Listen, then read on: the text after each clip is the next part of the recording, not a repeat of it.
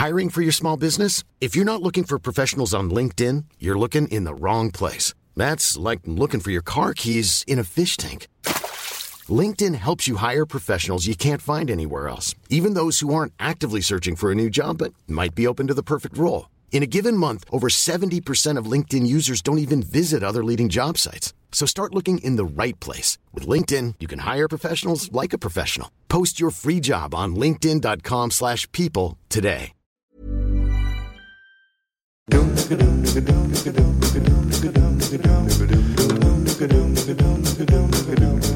Welkom luisteraars, leuk dat jullie weer digitaal aanschuiven bij de derde helft. De podcast over de eredivisie. En inmiddels ook met ervaring in de Champions League. Zoals elke zondagavond nemen wij een aflevering op waarin we het Eredivisie weekend doornemen. En gedurende een helft van 45 minuten praten we jullie bij over het nodige, maar absoluut ook het onnodige. Het laatste fluitsignaal van PSV Ajax heeft inmiddels geklonken, wat betekent dat het tijd is voor de derde helft. Klimmetje warm hier. hè. Hey, hey, Klim, hey. Ja, het is warm hier. hè. Het is snikheet. Hè, hè. Snikheet. Rustig. Ja, ik... Einde van 20 jaar studiosport. Hè.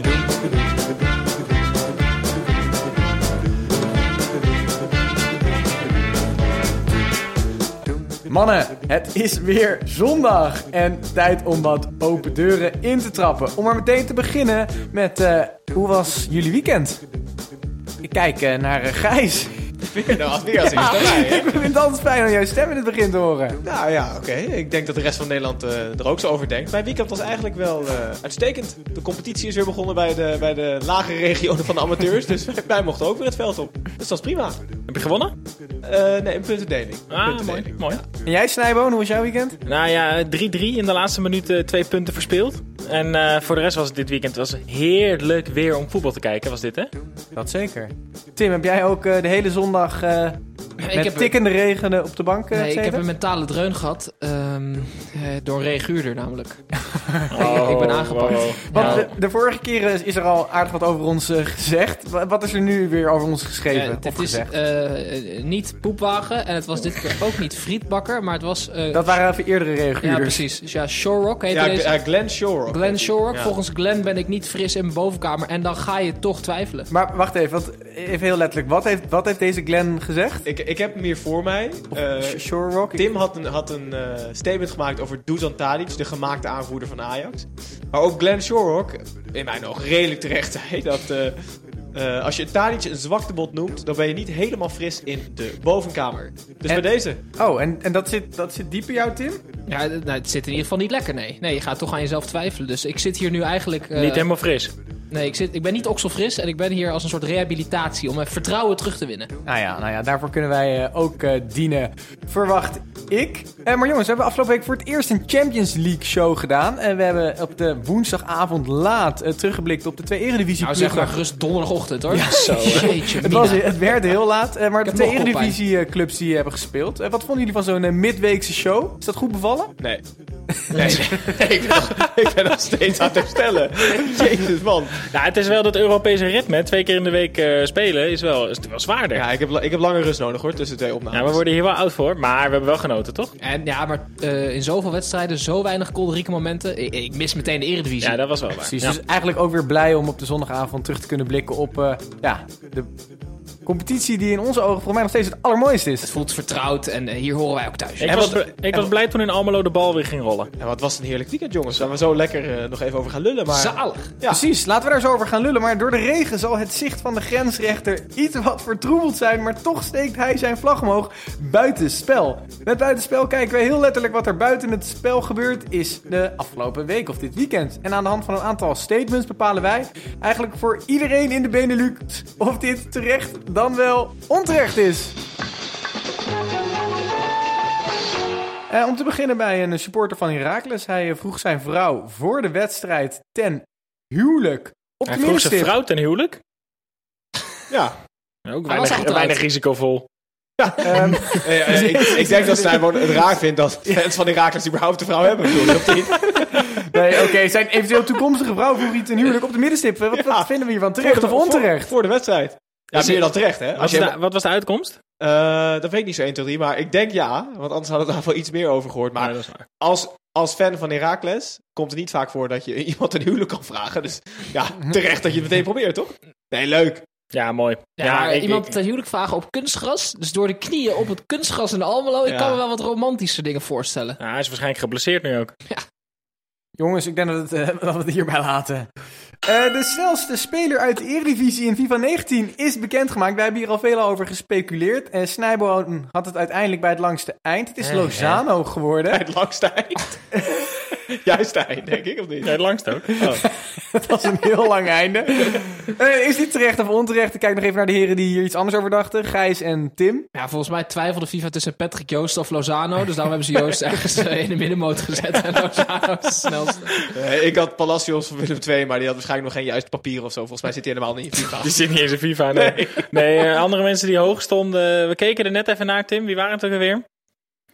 Ja, Luciano Slagveer stond hoog. Ja, ja, Elson ja. Hoy. Elson Geraldo Hoy. Becker. Ja. De, de welbekende vleugelflitsers. Maar ja, Lozano was vandaag weer af en toe op de brommer. Dat is, dus ik denk ik ook wel echt de snelste speler die we hebben. En wie was de snelste speler in het algemeen op eh, FIFA 19? Ik dacht dat dat Kylian Mbappé was. Maar Gijs, jij, had iemand, eh, jij zag iemand te hoog staan ook, hè? Ja, precies, die jij net zei. ja. Adama Traoré van Wol- Wolverhampton. Volgens mij staat eh, tweede.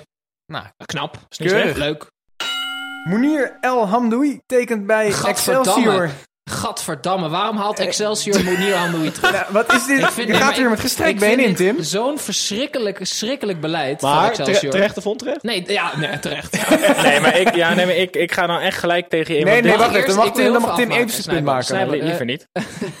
Mo- Mounir Amdoui was bij eh, FC Twente vorig jaar. Is hij gehaald. Voor- Die heeft daar een vorstelijk salaris gekregen van die badmuts. eh, die- van Jan van Halst. Ja. Die heeft toen zijn meniscus heeft uh, Amdoui gescheurd. Hij heeft daar godsvermogen gekost. Heeft denk ik 12 minuten gespeeld. Is toen technisch directeur geworden in Marokko. Nee, maar dat Is heeft daar- hij later ontkend, Ja, hè? precies. Ja, maar dat dat gerucht überhaupt eh, bestaat is al heel raar. En nu gaat hij terug naar zijn oude liefde Excelsior. Die man kan niet meer lopen. Ik voorspel je, hoogstens drie hele wedstrijden. Geen goal, geen assist. Oké, nu, mag Snijboom daar even op reageren. Typische Excelsior aankoop en die gaat daar vlammen. Excelsior is de club bij uitstek voor spelers met een krasje. Die gaan daar allemaal weer helemaal opleven. En Alam Doui, die gaat weer Hij schitterend heeft geen kras. maken. Hij is g- doormidden. Hij is Hij gewoon totaal los. Anthony is totaal los. Dat gaat nooit meer wat worden. Het spijt me. jongens, gelukkig gaan we het zo nog over Excelsior hebben. Eh, de, de, de gemoederen die eh, lopen hier al hoog op. Eh, wij gaan door. Eh, Fox Sports helpt eh, Art van Peppe met een eh, professionele promo-video. Vinden we dit terecht of eh, onterecht? Tim? Ja, Art van Peppe, misschien wat voor Excelsior. hè? Spelen met een krasje. Nee, dat vind ik te slecht. nee, Art, Art vond ik... Ja, is natuurlijk een hele middelmatige speler. Maar ik vind het ook raar dat hij geen club heeft. Ehm, Jullie zoeken toch nog linksback? Ja, ja wij, wij In het met, derde ergens, toch? met de zaterdag 5 hebben wij nog wel een linksback nodig. Ja, maar, ja. Nee, ja, maar Art, maar- Art zou toch voor de gemiddelde club in de Super League, eh, of de keukenkampioen-divisie, excuses, Ja, maar hij toch nog wel wilde, hij wilde dus eh, naar het buitenland. Er is al een keer Ah. ter sprake gekomen hier. Ehm, maar inderdaad, hij zou volgens mij voor een club als, noemen ze wat, eh, Fortuna Emmen, in de, in- nog steeds in de kelder van de Eredivisie, prima aanwinst zijn, denk ik. Oké. Maar is niet echt buitenland, hè? Ik bedoel, Fortuna is wel ver weg, Oh, maar... Emmen is ook ja, ver weg. buitenland, hoor. klopt, Eh, Hans Kraaij junior die eh, klaagde en vond de roze schoenen bij spelers van NAC maar niks. Vinden we dit terecht of onterecht? Gijs? Ja, Hansi, eh, excentrieke man, leuke coach, maar volgens mij wel iemand een beetje van de oude stempel. Ik snap wel waar het vandaan komt als je, als je 3-0 op je kloten krijgt in Venlo en je hebt hele spiksplinternieuwe roze schoenen aan waar nog geen veldje op zit. Dat je je dan afvraagt van, ja, ben je, be- meer, ben je meer bezig met je schoenen of, of met de wedstrijd? Maar ja, dat hoort een beetje bij deze tijd, toch? Al die kleurrijke schoentjes. Vroeger volgens was het mij alleen is maar zwart, maar... eh, Volgens mij is dat meer het punt. Volgens mij is het punt meer van dat hij wil dat iedereen gewoon zwarte schoenen aan heeft. eh, met drie witte strepen op de zijkant. En iedereen dezelfde schoenen. Volgens mij is dat meer het punt wat hij wilde maken. En wordt het nu een beetje uit zijn verband gerukt. Omdat er een soort tweede lading aangegeven wordt. Maar als een model schoen lekker zit, ik denk dat dat het belangrijkste is. Alleen, volgens mij heb je niet schoenen die alleen maar in het roze verkrijgbaar zijn. Dus dat vind ik dan wel weer gewoon vaag. Toch? Het zou me weinig verbazen in ik, ik kan het je wel uitleggen, ik zit namelijk in die branche. Ah, leuk. Dat, eh, dat namelijk Je opvallende bent schoenmaker, kleuren- toch? Ja, ik ben Dik. dik. Of Lex. Nee, maar in die branche is het wel belangrijk dat, dat je schoenen eh, zichtbaar zijn op het veld. Dus ze gaan nooit helemaal zwarte schoenen maken van het nieuwste model. Want dat zou namelijk anders Dus vroeger was de marketing dus eigenlijk ruk, zeg jij. Ja, schandalig. Oké. Maar voordat Gijs er was. Ja, Dus terecht, onterecht? Mocht hij klagen of niet? Onterecht onterecht. dus. onterecht. Jongens, dan weten we dat ook weer. Wij gaan naar de wedstrijden die dit weekend gespeeld zijn. En het zal geen verrassing zijn voor de luisteraar. Er zijn weer negen potjes voetbal gespeeld dit weekend. En die eerste wedstrijd is natuurlijk PSV tegen Ajax. De wedstrijd waar iedereen naar uitkeek was binnen een kwartier beslist. PSV overklaste Ajax op tactisch en fysiek gebied volledig. Het was realisme versus romantiek in Eindhoven. Op de 3-0 overwinning is niets af te dingen en PSV staat vijf punten los van de rest van het speelveld. En jongens, is PSV nu de gedoodverfde titelfavoriet of is dit dan weer een te makkelijke uitspraak? Snijboon. Nou, laten we met een cliché beginnen zeggen dat het seizoen nog lang is. Maar de vorige keer hebben we gezegd dat het tussen twee teams ging dit jaar. En als je nu het klassenverschil, in ieder geval in deze wedstrijd, tussen die twee teams zag, dan is PSV voor mij nu wel uh, de favoriet. Op, wel, op, welke manier uh, bedoel jij klassenverschil? Want het was namelijk, uh, PSV weet precies waar de beperkingen liggen van de eigen ploeg. En daar spelen ze perfect op in. Het viel me wel op dat het veldspel van Ajax was zeker niet minder dan dat van PSV. Alleen, ze zijn gewoon wat naïver en denken inderdaad dat ze met lekker voetballen, dat ze er kunnen komen. En PSV heeft gewoon precies naar haar vermogen gespeeld. Dus dat vind ik echt klasse van PSV. Maar wat, maar wat valt tegenwoordig onder het veldspel? Ja, is dat uh, een paasje over 10 meter? Of zijn dat... Ik vind lange ballen op, op een kopsterke spits ook veldspel. Dus in die zin, ja, wat, hoe, wat noem jij veldspel? Nou, het spel wat Ajax normaal gesproken, uh, waar Ajax bekend om staat, is het, is het snelle combinatiespel over de grond. En dan uh, mooie aange, opgebouwde aanvallen en zo maar tot kansen komen. Hebben we toch weinig gezien, of niet? Maar, maar vooral dat laatste. Laten we dan, laat ik nog heel even teruggaan naar PSV. Want ik vond het daar namelijk niet. Ze hanteerden veel de lange bal, maar het waren geen doelloze lange ballen. Er was echt een idee achter. Uh, de Jong heeft volgens mij geen duel verloren in de wedstrijd. Er waren continu spelers die eronder kwamen om aan te Absoluut. bieden. Het was echt tactisch gewoon heel ze goed hebben, uitgedacht. Ze hebben het team met de griffel uitgevoerd. Ja. Alleen vond ik het wel raar dat uh, meneer Van Bommel na de wedstrijd zei... Ja, we zoeken eigenlijk uh, altijd uh, voetballende oplossing. ze hebben gewoon vier vliegtuigen uit de lucht geschoten met die ballen. Ja. Maar wel, maar wel effectief. Zeker. Ja, ik, ja, ik en op strijd en op, op inzet Ja, ook gewoon volledig Absoluut. verdiend gewonnen. Maar als we even weer terugpakken naar die, naar die hoofdvraag. Uh, je, je hoorde bijvoorbeeld net ook al een Frenkie de Jong na de wedstrijd zeggen... we moeten ons wel nederig opstellen na zo'n uitslag. Kunnen we niet nu uh, in ieder geval rond deze tijd concluderen dat PSV gewoon de torenhoge favoriet is... nu ze Ajax zo overklast hebben en eigenlijk de hele eredivisie ontzettend goed gespeeld hebben? Tim? Ik denk dat PSV op dit moment de favoriet voor de, uh, voor de titel is in de eredivisie... omdat zij uh, heel goed weten wat ze wel en niet kunnen en daarop inspelen. En dat zie je tegen Ajax nu ook. Um, en ik denk dat ze tegen andere ploegen precies hetzelfde kunnen doen. En op, op die manier gaan ze echt niet heel veel meer laten liggen. Natuurlijk, het is nog super lang. Eigenlijk maar... ook een beetje waar we het over hadden uh, afgelopen woensdag. Wat ze ook in die eerste helft tegen Barcelona deden. Uh, toch op een soort tactische manier uh, omgaan met een tegenstander. En nou zo. ja, ik denk, ik denk dat ze daar heel veel van geleerd hebben. Want als hij het nog een keer mocht doen, weet ik zeker dat hij Luc de Jong niet had laten spelen. Want nu had hij namelijk tactisch ijzersterk neergezet. Hij had echt naar de tegenstander gekeken. Met en hij kijk, bedoelen we Van Bommel. Van Bommel. Uh, hij had echt naar de tegenstander gekeken en die hebben die twee van die dwergen achterin die niet kunnen verdedigen. Dus dan zet ik Luc de Jong er wel in. Maar tussen die bomen van Barcelona had hij het nu nog niet nog een keer gedaan. Daar ben ik 100% van overtuigd. En als we even vanuit het Ajax-perspectief kijken, ik vind dat Erik ten Hag een blunder heeft gemaakt. Een tactische Absoluut. blunder. Want Ja, als je met uh, acht middenvelders speelt, dat lijkt me wat veel hè, tegen PSV. Want je speelde Ja. namelijk met uh, Blind, die ik eigenlijk beter vind renderen op middenveld. Frenkie de Jong, Mazraoui. Dan heb je het middenveld. En dan heb je op de flank heb je Ziyech en Tadic. Maar ja, Neres speelde ook nog. Nou, zeven middenvelders. Dat is gewoon veel te veel. Dus het vertrouwen in Weber is ook 0,0. Anders had hij die wel opgesteld uh, als de licht geblesseerd is. Om, om, over, uh, om over een van die middenvelders te hebben. Uh, Frenkie de Jong, die is ontzettend gehyped eigenlijk de afgelopen weken. Viel hij hier een beetje door de man tijdens deze wedstrijd? Ja, er viel weinig eer aan te behalen, want hij zet gewoon twee verdedigers centraal. Verdedigers tussen aanhalingstekens, die allebei eigenlijk alleen maar centraal achterin kunnen spelen als ze naast een mandekker staan. Precies. Dus het was nu echt de lammerlei te blinden. Ze werden allebei gewoon uitgebreid op hun, op hun zwakke punten centraal achterin. En hadden niemand naast zich staan die kon corrigeren. Maar waarom ging het woensdag dan wel goed, bijvoorbeeld? Omdat die, die, spits was 1,60.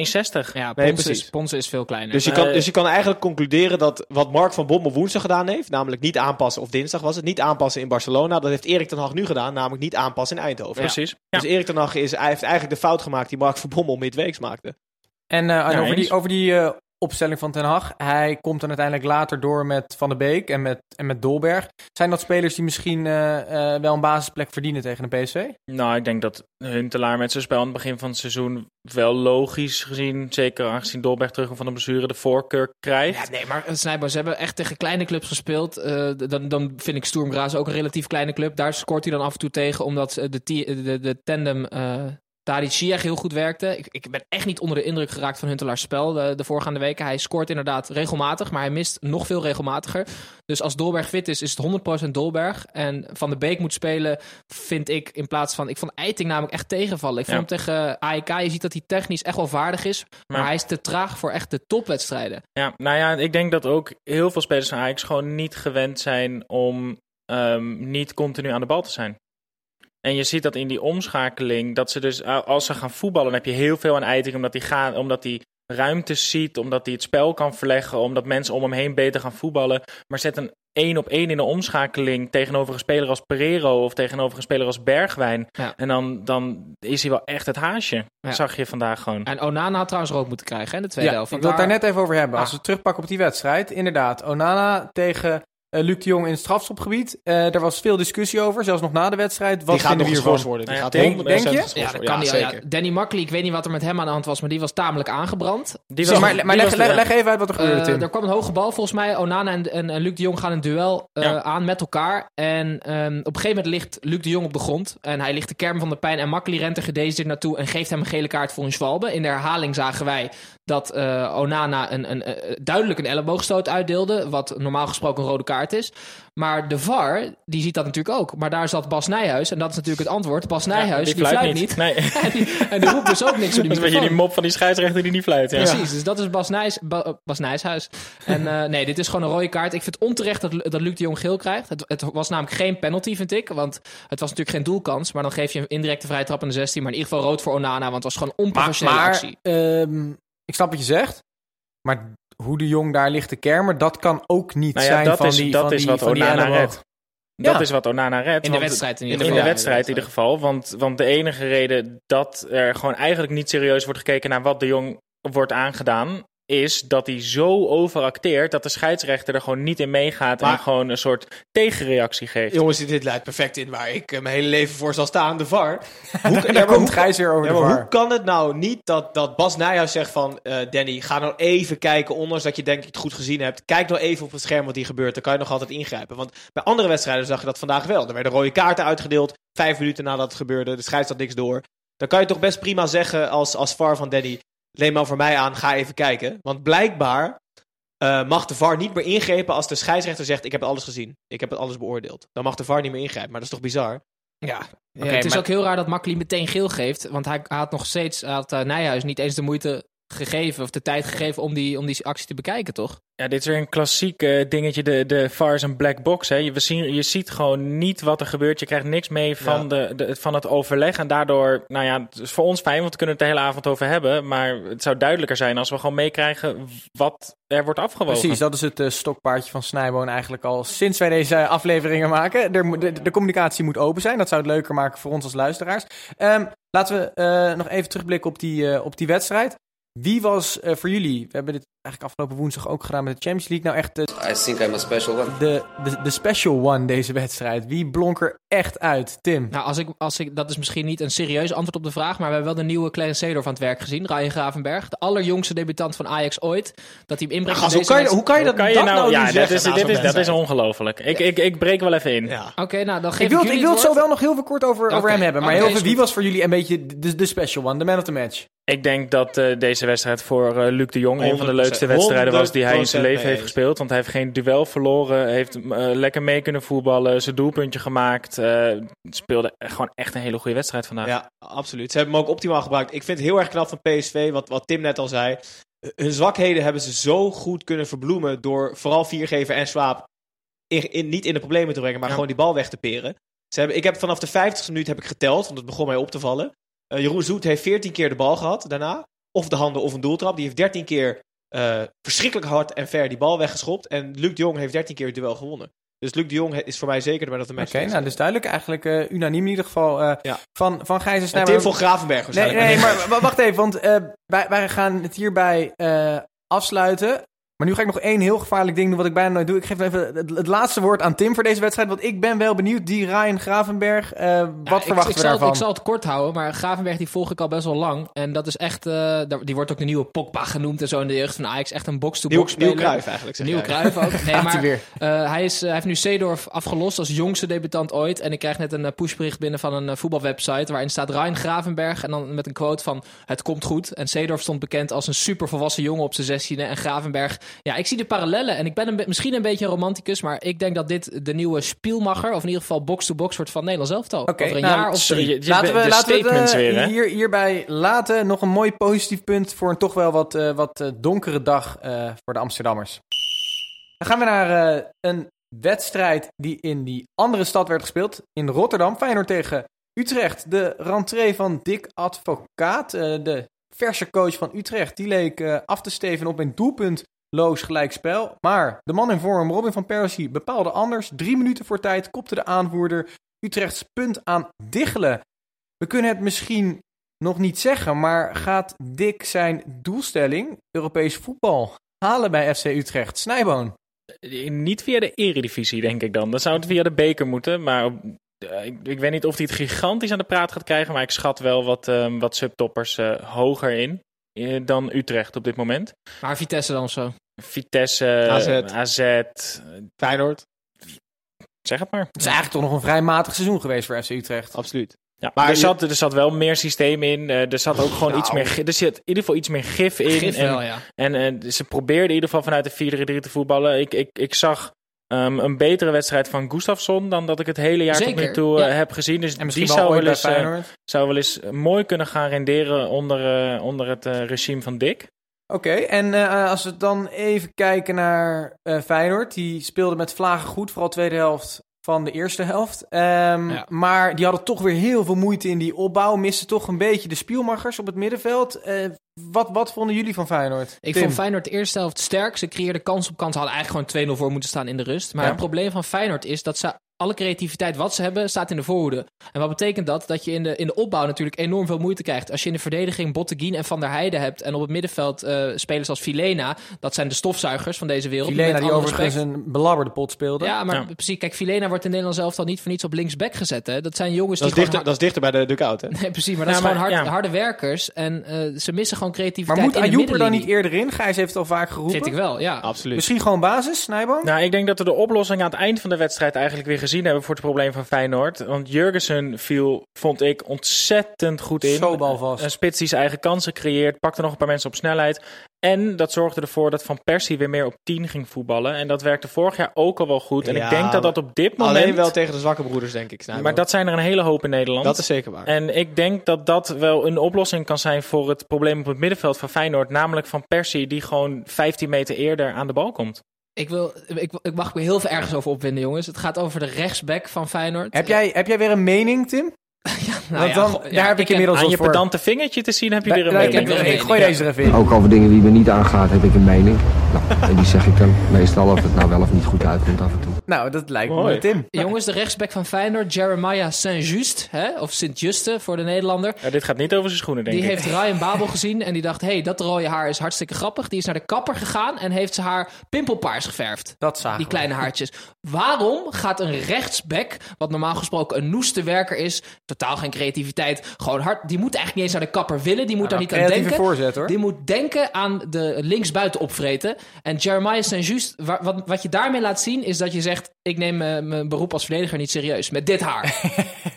Oké, Snijman, wat vind is, jij ervan? is natuurlijk wel wat overtrokken, maar het blijft in deze wereld wel het geval dat zulke dingen vallen gewoon meer op Door als je media. niet in vorm bent. En als je in een team zit wat niet loopt, dan vallen zulke dingen altijd heel erg op. Dus als Luc de Jong paards haar neemt, dan zien we het niet. Nou ja, maar het- ik denk dat Depay het beste voorbeeld is. Die krijgt altijd heel veel gedoe over zijn kledingstijl en over zijn, over zijn uiting op social. Maar eigenlijk alleen maar als hij een slechte wedstrijd heeft gespeeld. Als het goed gaat, heeft niemand er een probleem mee. De laatste topsporter die zijn haar paars verfde was volgens mij Dennis Rodman, die basketballer. En die is tegenwoordig omgebouwd tot vrouw. Dus ik ben benieuwd wat, eh, wat er met Saint-Just gaat En gebeuren. maar- beste vrienden maar met Kim Jong-un.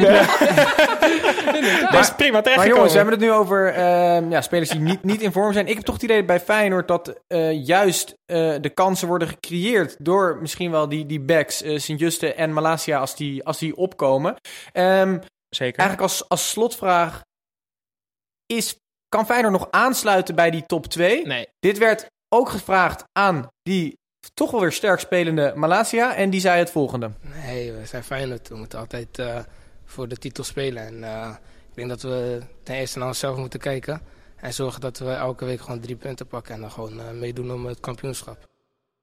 Wij gooien een hoop clichés op tafel, maar dit is wel een staaltje Mediatraining. Van Ja, maar- heb ik jou Ja, daar. Hij zegt, ja, we moeten. Naar, naar, naar, naar onszelf kijken. Laat hem dan een keer naar zichzelf kijken. En dan zal hij zien dat Feyenoord waarschijnlijk vierde wordt dit jaar. Als hij ziet wat, wat daar rondloopt op het veld. Ja, want denken we echt dat als Feyenoord tegen eh, een Ajax wat nu met 3-0 onderuit gaat bij PSV of een PSV speelt, dat, dat, dat, dat die eh, geen... eh, Nou, in die topwedstrijden zullen ze zich echt nog wel kunnen opladen, want daar zijn ze goed genoeg voor. Maar ik zie dit Feyenoord wel op hele knullige momenten af en toe tegen verliespunten aanlopen. Ja, en ik denk dat ja, dat ja. ze op de lange termijn eerder opbreken dan wedstrijden tegen Ajax of PSV. Maar goed, eh Ajax en PSV spelen vaak midweeks. Dus die zullen ook nog wel lastige weekendjes krijgen. Precies. Oké, nou, we gaan het daarbij laten. En dan gaan wij door naar eh, het eh, rubriekje de lookalike, waarin wij spelers vanuit, eh, uit de Eredivisie eigenlijk vergelijken met iets of iemand daarbuiten. Vorige week eh, dacht Tim dat eh Fiesse Feur van de jeugd van tegenwoordig bij FC Groningen achterin stond. Mannen, Hij scoorde vandaag, hè, trouwens, Fiesse. wel, we welke terug. vergelijking hebben we deze week meegenomen? Ja, je had het net over bij St. Just. Als het wat slechter gaat, dan vallen je ineens andere dingen op. Dat was bij Ajax ook het geval. Want ik zag op een gegeven moment discussie tussen Van Bommel en Ten Hag. Dat was op zich wel een beetje schrijnend om te zien. Maar toen zag ik die assistent van Ten Hag. En die kennen we natuurlijk. Dat is? Alfred Schreuder. Kijk eens en, aan. eh, ja, Alfred Schreuder heeft nogal een aanwezig voorhoofd. En dat, eh, dat deed mij heel erg ergens aan denken. Namelijk aan Pinky and the Brain. Dat zijn twee eh, eh, Ja. stripfiguurmuizen Kennen jullie Pinky and the Brain? uit de gelijknamige Amerikaanse animatieserie Pinky, Pinky and the and the Brain, van Warner Zijn, Bros. zijn, zijn dat die twee muizen die de wereld het over willen Ja, nemen of niet? Ja, serieus of is niet? eigenlijk een beetje Ten Hag en Schreuder. Die willen ook die willen Europa overnemen met hun voetbal. Dat is niet helemaal gelukt. En ik weet niet of... Ja, ik, denk ik denk dat het de brain is, hè? Aan, eh, met, met het grote... Aan je zijn hebt- brain te zien. aan zijn brain te zien. Je hebt één muis en die heeft ook een aanwezig voorhoofd. En dat is denk ik de brain.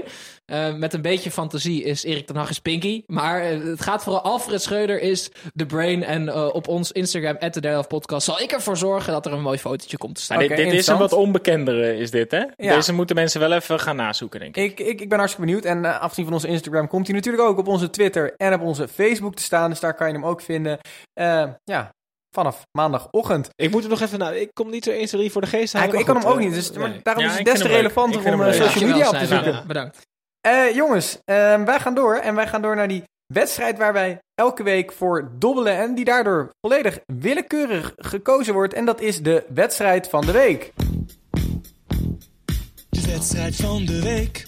Niet de dagen van, niet het broodje van, maar de wedstrijd van de week. Zelfs niet de werknemer van, maar de wedstrijd van de week. Ja, en eh, vorige week is er gedobbeld op VVV tegen NAC. De geel-zwarte uit Venlo boekte hun eerste thuiszege van het seizoen. Op overtuigende wijze werd de ploeg uit Breda aan de kant gezet. En door deze zege stond de ploeg van Marie Stijn eventjes op de vierde plek. Kunnen de supporters van VVV zich misschien wel gaan opmaken voor Europees voetbal volgend seizoen? Dit is wat, wat heb Nou, jij nou, gedronken nee, nou, als die derde competitie vervoegd ingevoerd wordt van is de. UEFA. Ja. En dan nog twee. Ja, en dan, als, als de UEFA zes competities Oké, gaat dus ik hoor dat jullie het er niet mee eens zijn. Nee, VVV, natuurlijk eh. Nee, Ik eh, niet. denk dat dit eh, 3-0 is geworden eh, dankzij een leuke wedstrijd van VVV, maar vooral dankzij een bedroevende wedstrijd van NAC Breda. Ja, maar eh, echt, eh, eh, als je met de verdediging Moreno, Rutte, Gerald Promes, Niels Reusler en Roel Jansen na zes speelronden vier tegentreffers hebt, dan doe je als trainer iets Dan word je kampioen. fantastisch. Dan word je dus kampioen. Ze hebben dus na eh, PSV, die drie tegengoals hebben, hebben ze minste tegengoals samen met Ajax, VVV Venlo. En ik wil eventjes een land spreken voor onze vriend Maurice Stijn. We hebben het wel eens eerder genoemd. Wat een fenomeen is dat, zeg. Dus even een kleine ode aan Maurice. Maurice die is bij VVV gebleven. Hij had goed gepresteerd vorig jaar. Hij had de allerlaagste begroting en eindigde op een keurige vijftiende plek. Nou ja, daar kwam natuurlijk eh, eh, belangstelling van andere clubs. Ik, volgens mij was hij bij Herenveen. Stond hij in een belangstelling, is toch lekker gebleven. Hij is verhuisd naar Venlo zelfs, vertelde jij mij, Snijboon. Zeker. En die transfers van VVV, ze hebben, ze hebben eh, eh, vorig jaar zijn ze kwijtgeraakt Vito van Krooi, Clint Leemans, Lennart Tu, Romeo Kastelen. Even een greep uit de jongens die zijn vertrokken. Ze hebben 35 goals gemaakt en daarvan zijn er 22 vertrokken. Dus dat is 63 procent. En ze staan nu gewoon op een hele keurige zesde plek. En wie ze daarvoor terug hebben gehaald, ja, Joost mag het weten. Tino Sven Susic, Christian Koem. Ja, God, nou, ja. echt een aanwinst hoor. Maar ja, misschien is het leuk, maar in ieder geval creatief gedaan. En Maurice Stijn zeurt nooit, eh, raakt zijn beste spelers kwijt en presteert alleen maar beter. Ja, dus maar dit echt, is, dat waar is, gaat dat heen? Ja, maar dat is klassiek eredivisie. Hè? Je beste spelers continu kwijtraken en dan creatieve scouting. Af en toe schiet je compleet mis. En VVV heeft dit jaar echt een paar hele leuke spelers binnengehaald... die echt nu al hun waarde bewijzen. Ja, en, en ik vind dit wel een, eh, een hele mooie ode eigenlijk. Tim, jij kan namelijk ook heel negatief zijn, maar fantastisch dat we je Va- nu heel vaak, heel heel, negatief. heel, heel positief horen over deze coach van VVV. Laten we anders even eh, oh, het over iemand hebben die, die vrij negatief was, vooral in de rust. Dat was Mitchell van der Gaag. eh, de, de, Bruggetje. eh, ja, de andere coach. En hij, eh, hij vertelde dat hij iets heeft gebroken in de kleedkamer. Hij verweet zijn ploeg gif in de flikker te hebben. Ehm, jongens, wat vinden we hiervan? En wat denken we trouwens dat hij heeft gebroken in de kleedkamer tijdens De de, rust? spirit, denk ik. De spirit? Ik denk een paar ruggengraten. Nee, ja, maar wat is er, wat is er met die gozer aan de, aan de hand? dat is toch vroeger, altijd, nee, vro- ja, vroeger zagen we toch, hoorde veel mensen van, ja, Mitchell van der Gaag, die, die kan het, weet je wel. Dat was de nieuwe kroonprins light van het Nederlandse voetbal. Hij laat Excelsior heerlijk renderen. Nou, dan gaat hij naar een andere club en dan bakt hij helemaal geen kloten van. Hoe kan Het- dat nou? Nou ja, die, die, die selectie van NAC Breda is niet om over naar huis te Ja, maar schrijven. is dus de, de selectie belangrijker dan de trainer? Ja. Nee, want dat laat hey, luister, ik vind de selectie van VVV een stuk minder dan de selectie van NAC. Als je die naast elkaar legt, dan meen ik serieus. Dus dan betekent het dus dat Maurice Stijn een veel betere trainer zou zijn. Wat zomaar zou kunnen. Maar Van der Gaag heeft inderdaad altijd uits- uitstekend gepresteerd met Excelsior. En Ja, en dat is waar het, waar, waar ik, waarvan ik denk van wat is er dan aan de hand inderdaad nu bij NAC. Want Van der Gaag heeft juist laten zien om extra te kunnen halen uit een redelijke tot matige selectie. Wat hij bij Excelsior gewoon echt heel goed heeft gedaan. Ja. En dat lukt hem nu. Bij NAC lukt hem dat niet. Ik ben benieuwd of hij het nog weet om te draaien. Maar ik, Ja, er zijn natuurlijk altijd veel wisselingen bij zo'n, bij zo'n satellietclub van een grote club. Weet Je veel nieuwe huurlingen weg, eh, een nieuwe huurlingen erbij. Dus Veel laten, keepers. Laten we, veel, heel veel keepers Ja. bij NAC. Dus laten we Mitchell nog niet afschrijven. We gaan Nee, absoluut niet, maar het is Hij toch raar, op de ja. rit, denk ik. Ja, maar hij heeft het dus bewezen, denk ik. even eh, afsluitend. Je zit er vaak Krijg- tussendoor vandaag. Vind ik heel vervelend eigenlijk. Krij- Krijgen we, krijgt NAC het weer eh, op de rit? Want Jawel, het, het is wel dramatisch begonnen. Ja, avondje NAC, let op, avondje NAC, PSV, aankomend weekend, gelijkspel. Zo, oké. gewaagde uitspraak. Eh, maar jongens, even serieus. Denken we, denk we Luc de dat twee NAC in ieder geval zich gaat handhaven deze, deze Ja, zeker weten, ja. Eredivisie seizoen? Hij weet het allemaal nog helemaal zeker. Ja, is Ik, mooi. Tim- Tim, is en positief Ik- over de, de trainer van VV en over NAC. Ik Eh, zal even alvast een vroeg stukje matchfixing erin gooien. Ik denk dat, eh, dat Van der Gaag eruit wordt gegooid vlak voor de winterstop. Dan komt er een, een oude rot achter staan. Die gaat voor heel veel geld allemaal net niet-spelers halen en ze vliegen eruit. Wie is die oude rok dan?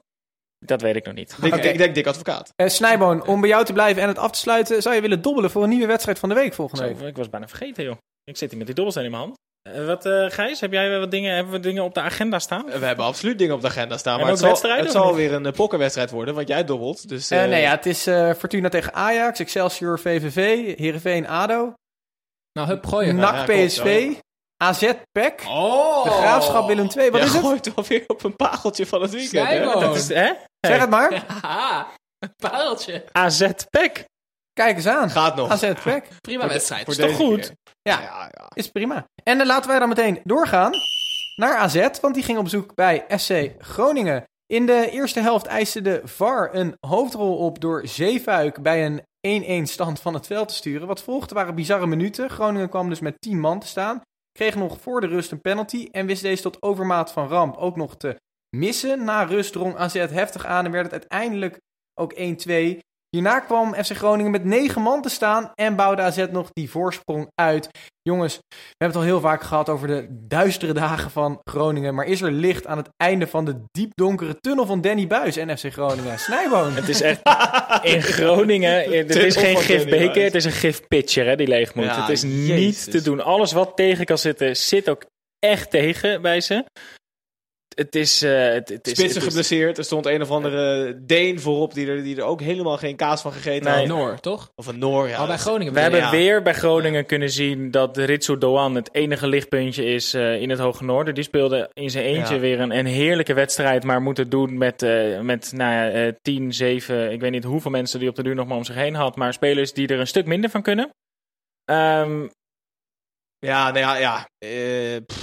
Ja ik, vind- het wordt een heel lastig verhaal voor, de- voor Danny Buis. Het enige positief was dat de fans van Groningen zich niet tegen het elftal keerden. Maar ondanks de nederlaag met 1-3, eh, nog met, ja, met licht applaus eh, gingen die jongens de kleedkamer in. Toen ze met z'n tienen waren, ging het nog niet eens zo heel slecht. En die Goedmoedson, jongens. Bij AZ, ja. dat is een mooie hè? Dat zijn, die vallen dan net buiten de boot bij een topclub. Bij PSV die hebben ze volgens mij voor 1 of 2 miljoen overgenomen. Ja, ja, ja. Kopie. Ja, en die is gewoon volgens mij ook meervoudig IJslands International. Ja. Die, gaat, eh, die gaat wel een topper worden, denk ik. Oké, zien- gaan we nog zien. Eh, wat we ook gaan zien is het... eh, weet je wat wij niet willen weten en wat Timber heeft meegenomen?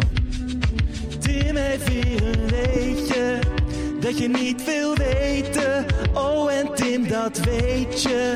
Maar ben toch benieuwd, dus gooi het er maar uit. Nou, Tim. Dat is een slecht bruggetje, Tiet. Want we hadden het natuurlijk net over NAC, eh, over VVV NAC. En dit weetje gaat over NAC VVV. Oh, Ja, nou, had je me moeten vertellen dan. Nou, dan gaan we door, want in het is eh, 2011. niet relevant. het gaat namelijk over de, dit weetje gaat over de bieromzet van NAC. NAC is de club uit de Eredivisie die het meeste eh, bier drinkt. Die hebben, eh, vorig jaar hebben ze een nieuwe sponsor binnengehaald. Niet Amstel, maar Bavaria werd het, geloof ik. Of nee, andersom. Dat was nog niet het weetje. Ze drinken zo'n 200.000 liter per, per seizoen, die eh Bredanaars. En dat gaat natuurlijk Per vooral persoon? lekker hard eh, per persoon. eh, op de avondjes NAC. En bij NAC VVV op 28 oktober 2011 was het record gevestigd. Toen haalden ze 100.000 euro binnen door alleen maar zuipen. Wat houdt dat in? Dat NAC, als het elke keer, zoals tegen die wedstrijd tegen VVV, als ze zoveel drinken, halen dus 1,7 miljoen binnen met alleen maar zuipen. Wat betekent dat ze meer geld binnenhalen met zuipen dan de afgelopen drie transferperiodes eh bij inkomende transfers. Dus NAC heeft gewoon een uitstekend beleid. Die moeten gewoon dat bier moeten ze indirect pompen in de jeugdopleiding. En dan komt het helemaal goed met NAC. Het geld van het bier of het bier? Nee, Allebei. bier. Hey, interessant. En dan komt het weetje. Nee, nee, nee, nee, nee. Nou, nou.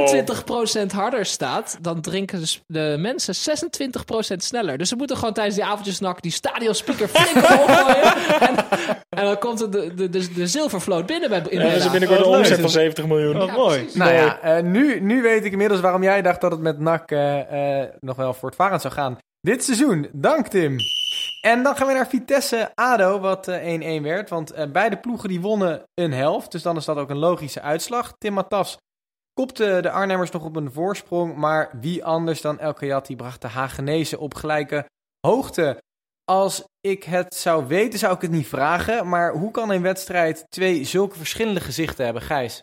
Ja, daar hebben we het al wel eens eerder over gehad. Eh, stu- stukje, stukje mentaliteit. Maar ik wil het eigenlijk niet eens zo heel veel over de deze twee gezichten hebben. Het enige hoogtepunt voor mij was eh, in minuut 4 deze wedstrijd. Eh, Vitesse heeft één keer per jaar een wedstrijd voor de, het herdenken van de militairen in de Tweede Wereldoorlog. Het slag om Arnhem, Snijboon. Jij zou Zeker. dat beter uit kunnen leggen dan ik. Maar gaan we een andere keer doen. doen we een andere keer. Want in de vierde minuut, en op precies zijn 4 minuut 12, begon iedereen met een minuut klappen.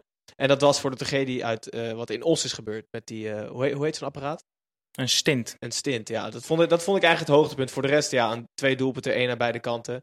Ja, voor mij was dit, eh, was dit echt heel Nee, erg mooi. prachtig waar. Prachtig Kippenvel. waar. Kippenvel. Mooiste moment van het voetbalweekend van mij. Precies. En uiteindelijk gewoon een volgens mij terechte uitslag met eh 1-1, Absoluut. waarbij iedereen een helft won. En dan FC Emmen tegen PEC Zwolle. Dat werd eh, 0-1. Eh, zwaar bevochten was het woord niet. PEC won voor de tweede keer dit seizoen. Ditmaal door een, ja, dus die 0-1 over de streep te trekken. Via het lichaam van Glenn Bell werd Rick Dekker de matchwinner. En eh, degene die PEC uit de onderste regionen van de Eredivisie sleepte. PEC heeft eindelijk weer eens gewonnen, maar sprankelend was het zeker niet. Heeft de ploeg van John van het Schip eh, vertrouwen getankt tegen Emmen? Ik kijk naar jou, Snijboom. Eh, kunnen we heel kort over zijn? Nee. Ze hebben eindelijk weer eens gewonnen. Het zal ze vast eh, heel veel goed gedaan hebben. Zo, maar heb- het zag was, je dat trouwens? Het was nog steeds niet om over naar huis te schrijven. Het was niet om aan te gluren. Nee, maar ze Het kwamen na de wedstrijd, nog de kleedkamer uit, weer opnieuw, om met hun eh, uitvak het feestje te vieren. Alsof ze, de- alsof ze de halve finale beker hadden gewonnen. Dat sloeg echt helemaal nergens op. Daar kreeg Mike van Duinen kreeg bij dat juichen daar kramp. Dus dat is wel een hoogtepuntje. maar voor de rest van die wedstrijd ja, was het aanzien eigenlijk niet waard. Dat zegt wel iets over hoe erg ze toe waren in die overwinning. Zo. Hopelijk eh, is het schroom nu van ze afgegooid en eh, kunnen ze nu weer het, eh, het befaamde pekspel laten zien waar we vaak van genieten. Ja, precies. En al lang eh, op hopen. Ja. Dan eh, Fortuna Sittard tegen Willem II. Eh, als je niks te doen had op de zaterdag en je zat toevallig voor de televisie, dan eh, heb je een wereldavond gehad. Want Dat je was een goede film op RTL 4. Hè? Je hebt gekeken, Titus? Wat een schietent, wat een amusement. Dit is toch waar de eredivisie voor moet staan. Zeer slecht verdedigen en ploegen die vol voor de overwinning gaan. Deze wedstrijd eindigde dus in 4-4, maar 6-6 had niet misstaan. Zaten jullie eh, op te vreten of omarmen jullie eigenlijk wel het gebrek aan kwaliteit en eh, genieten jullie van al deze goals? Tim? Omarmen natuurlijk. Ja. Absoluut. Wat dit is, het is precies wat we misten in de Champions League. Dit is, de, de eredivisie is een paradijs voor aanvallers. Zo, dat is zeker waar. We kunnen allemaal niet verdedigen hier. En eindelijk weer mijn stokpaardje, de voorzetten. Hè, dit seizoen, dit, er waren 50% van alle goals dit weekend kwamen uit directe voorzetten. Leuk. En kwamen die dan ook van een rechtsbenige Nou, af, en toe zat er, af en toe zat er een corner tussen, maar mijn stokpaardje, ik zal hem nog even herhalen. ik ben fan van eh, eh, ja, buitenspelers met kalk aan de schoenen. Eh rechtspoot op rechts, à la Ali Reza Jahangbaks bijvoorbeeld. Ja, leuk. Of noemen ze links... Dirk Boerichter is een mooi voorbeeld. Dirk Boerichter, de oude Dirk. Gewoon zo'n linksbuiten. Ja. En, en een rechts. Daar ben ik fan van, omdat ik vind dat je, als je dat niet doet, als je ze omdraait, dan kan je net zo goed je spits weghalen. Want ik vind dat je daarmee je spits degradeert. Oké. Maar in deze wedstrijd waren er gewoon veel spelers die zich van hun beste kant lieten zien. Fransol hebben we wel vaak genoeg benoemd. Die was, weer, die was echt weer goed. Messaoud bij ehm, Excelsior eh, was een van de uitblinkers. Dan Zeker. Crowley was erg goed. En Eh, Novakovic, Gijs, daar heb jij nog een leuke anekdote Nou ja, over. leuk. Ik, ik ben... Jij bent een keer met hem uit geweest. Maar nee, niet Oh. alleen uit. Vraag, vraag, vraag, eh, vraag me niet waarom, maar ik heb ooit eh, een paar keer de, de trainingen van Telstar bekeken. En Novakovic is de allerslechtste scorende spits die ik ooit in mijn leven gezien heb. Hij kan namelijk niet echt voetballen. Bij de rondo stond hij in het midden. Bij paas en trappen kwamen de ballen op keelhoogte binnenvliegen. Maar zodra hij in de 16 meter komt en hij een lichaamsdeel tegen de bal kan zitten, wordt het gewoon een doelpunt. Dat is een bizarre kwaliteit. Het doet me een beetje denken aan eh, Filippo Inzaghi. Die bij trainingen van AC Milan altijd 20 minuten later het veld opkwam. Omdat hij bij het rondootje hoefde hij niet mee te doen. Ja. Omdat hij zo slecht Nou, erin was. precies. Isaac, jij in buitenspelpositie geboren, toch? Even, nee, verwekt. Oh ja, dat is. Nee, maar eh, Novakovic is dus wel... Er loopt daar dus een Amerikaans international rond hè, bij Fortuna. Dat is toch wel la- lachen? Ja, dat is mooi. Op Ja. minst. Ja. Wie dan? Ja, Novakovic. oh ja. ja, ja. Oké, we gaan door. Excel, eh, Excelsior tegen Heerenveen. Eh werd, ook werd ook ontzettend veel gescoord. 3-3. Eh, Gijs, je hebt het wel eens vaker gezegd. Wat moeten we denken van dit Heere- Heerenveen? Ze hebben inmiddels zes punten uit zes wedstrijden. Dat zijn er zes te veel, hè? Ik, Ja, ik ben nog steeds van mening dat elk punt dat Herenveen dit seizoen eh, binnengesleept heeft, tegen de verhouding in was. Wat nu ook weer zo was. Want ja, onze grote vrienden hadden niets in de Rotterdamse melk te brokkelen. Maar toch, op een of andere manier slepen ze een punt eruit. Ja, ik kan me bijna niet voorstellen dat dit lang goed blijft gaan. Maar goed, ja, ik, vind het, eh, ik ben niet onder de indruk van Herenveen. Ik, ehm, ik eh, wil jij de linkspoot jingle erin gooien? Oh, die, eh, die heb ik altijd wel Ik dacht dat we er eindelijk vanaf waren. To the left, to the left. Nee, want voor een romanticus als ik is het moeilijk dit om te doen. Maar ik, Nou, heb, deze, zijn wat anders, hè? ik heb deze keer een linkspoot meegenomen waarvan ik vind dat we zijn linkerbeen af moeten pakken. Normaal nemen we rechtspoten mee waarvan we vinden dat ze zo mooi voetballen dat ze het verdienen om links te zijn. Bij Herenveen loopt er een achterin die verdient het niet om links te zijn. Gijs, ik, denk- ik denk dat je misschien wel weet wie ik bedoel. Is de- niet? zeg maar niet dat Dave Bulthuis links is. Dave Bulthuis is, is linksbenen. Nee. En dat is echt, dat, dat, nou ja. Hij scoorde wel nog. Ah, ja, nou, Ja, dat met zijn pan. Ja, dat is echt. Dave Bulthuis is, is, is, wilde niet meer linksback staan, volgens mij. Alleen nog maar centraal. Ehm, hij heeft zichzelf heel hoog zitten, terwijl het, vind ik, een zeer beperkte verdediger is die het voornamelijk moet hebben van schoffelen, Ja, maar dat, zagen zegt, en dat zegt hij ook over jou, hè? Ja, zeker. Maar ik ben ook niet links. En Dave. Bulthuis, die verdient het niet om links te zijn. Die linkervoet had veel beter gepast bij een andere speler. Ik, ik kan er zo honderd opnoemen. Ga ik niet we- doen, hebben we geen hebben tijd er voor. al veel opgenoemd. Maar Gijs, hij zei toch ook toen hij weer terugkwam in de Eredivisie van... ik kom hier alleen maar om eh, buitenspelers over de boarding te Ja, schoppen. maar hij- hij gaat vanuit centraal verdediger. Moet Nee, maar dus dat vond, hij trappen. vond het te makkelijk vanaf de linksbackpositie. Dus hij, Hij wil die gasten nog harder trappen. Hij verliet Utrecht voor Nürnberg en was, hij is daar een van de drie spelers in de geschiedenis... die een eigen sjaaltje kreeg met zijn eigen naam. Bulthaus. Echt? Ja, Mooi. dus hij is daar wel geliefd. Ik wil, nog één ding, niet. ik, wil- ik wil nog één ding zeggen over die gozer van Heerenveen die de laatste goal maakt. Hij heet eh Jizz Hoorn, Hoornkamp. Maar- Jizz? Ja, dat, is- zo, noem- zo noemde Tom Egberts hem, geloof ik. Maar hij kan dus nooit naar, eh, naar Amerika of Engeland Ja, transfereren. vertel waarom. Nou, jullie weten wat Jizz betekent. Dat heette dus sper- Sperma Horncamp als, als hij daar scoort. We gaan door. Wij gaan door. Eh, we gaan door naar Heracles tegen eh, de Graafschap. Eh, de laatste, dat werd eh 4-0. En het lijkt erop dat de grilligheid een beetje uit die ploeg is van Heracles. Waar gaat dit eindigen, Tim? Nou, dit, zij worden kampioen. Want nou, in ieder geval de supporters van Heracles, eh, die, dat, dus de, de winnaars van, van dit Eredivisie seizoen. Let op, 1-1 tegen Ajax. 4-2 tegen ADO. 5-0 verlies tegen Willem II. 3-2 winnen van AZ. 5-3 winnen bij Herenveen. En nu 4-0 4-0, tegen de Graafschap. Wat een ja, fantastisch Frank Wormoed, jongens. Ja, ja, ja. Fabelhaft. Ja, fa- ja, fabelhaft. Ja, maar het is, Ganz wel, geil. het is wel voetbal. Heel veel subtoppers en eh, wat eh, lager geclasseerde teams hebben te maken met een beetje teruglopende bezoekersaantallen volgens mij. Dit Heracles, daar zou, als ik nu in Almelo zou wonen, dan zou ik een Zou seizoenskaart je kopen. vriendin want- ten huwelijk vragen om de middenstip? Zeker. Nee, maar ik zou er elke twee weken in het stadion zitten hoor. Er wordt echt, er wordt echt mooi voetbal. eh, Maar wordt zelfs, zelfs zonder Koel was wel zonde. Hè? Een van de beste spelers die Ja. nu al twee wedstrijden achtereen eh, op de bank zit. Is niet, Hij eh, kwam erin en hij ging ook alleen maar alleen. Hij scoorde ook wel, maar hij schoot alleen maar voor eigen succes. Maar hij, En, heeft gewoon, ja. hij heeft gewoon de, de P'en in en dat snap ik Ja, ook maar wel. dat, dat spel is denk ik wel precies waarom hij op de bank zit. Dus dan pakt hij het wel verkeerd aan eh, in mijn als die optiek. Peterson, als die nu niet meer scoort, dan heeft hij zeven doelpunten gemaakt. Dan zou je zeggen, prima Nog steeds voor een wel in mijn buitenspeler. seizoen. Ja. Hetzelfde als vorig seizoen, hè? Precies. Ongekend? Maar die gaat na dit seizoen gewoon een mooie transfer maken. Ja. Ik denk direct naar het buitenland. Oké, Of interessant. AZ. En nog heel veel over de, de Graafschap. Wat, eh, wat denken we daarvan? Oh, yes, gelukkig.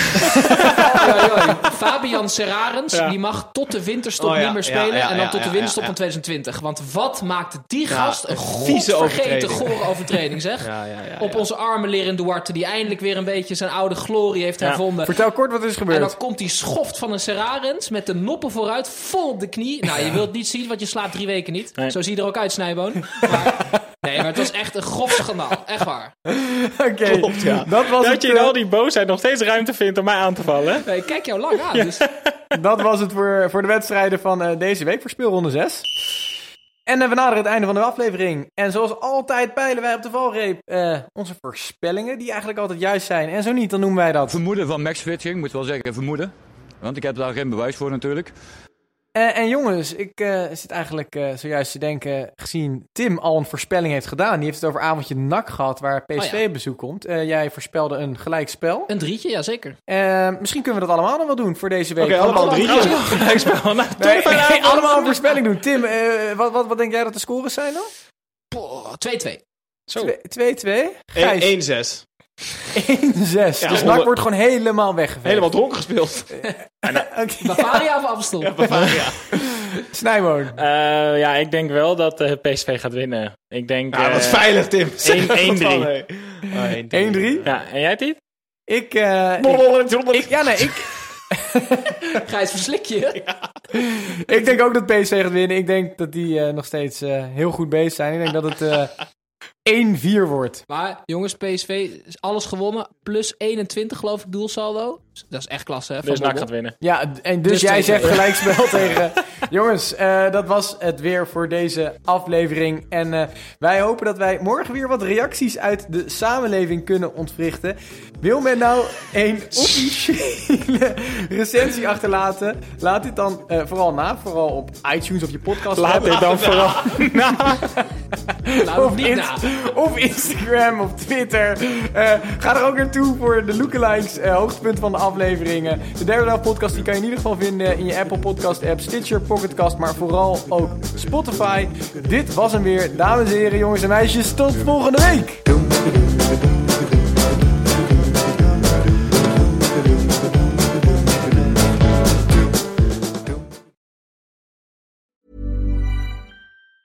Planning for your next trip?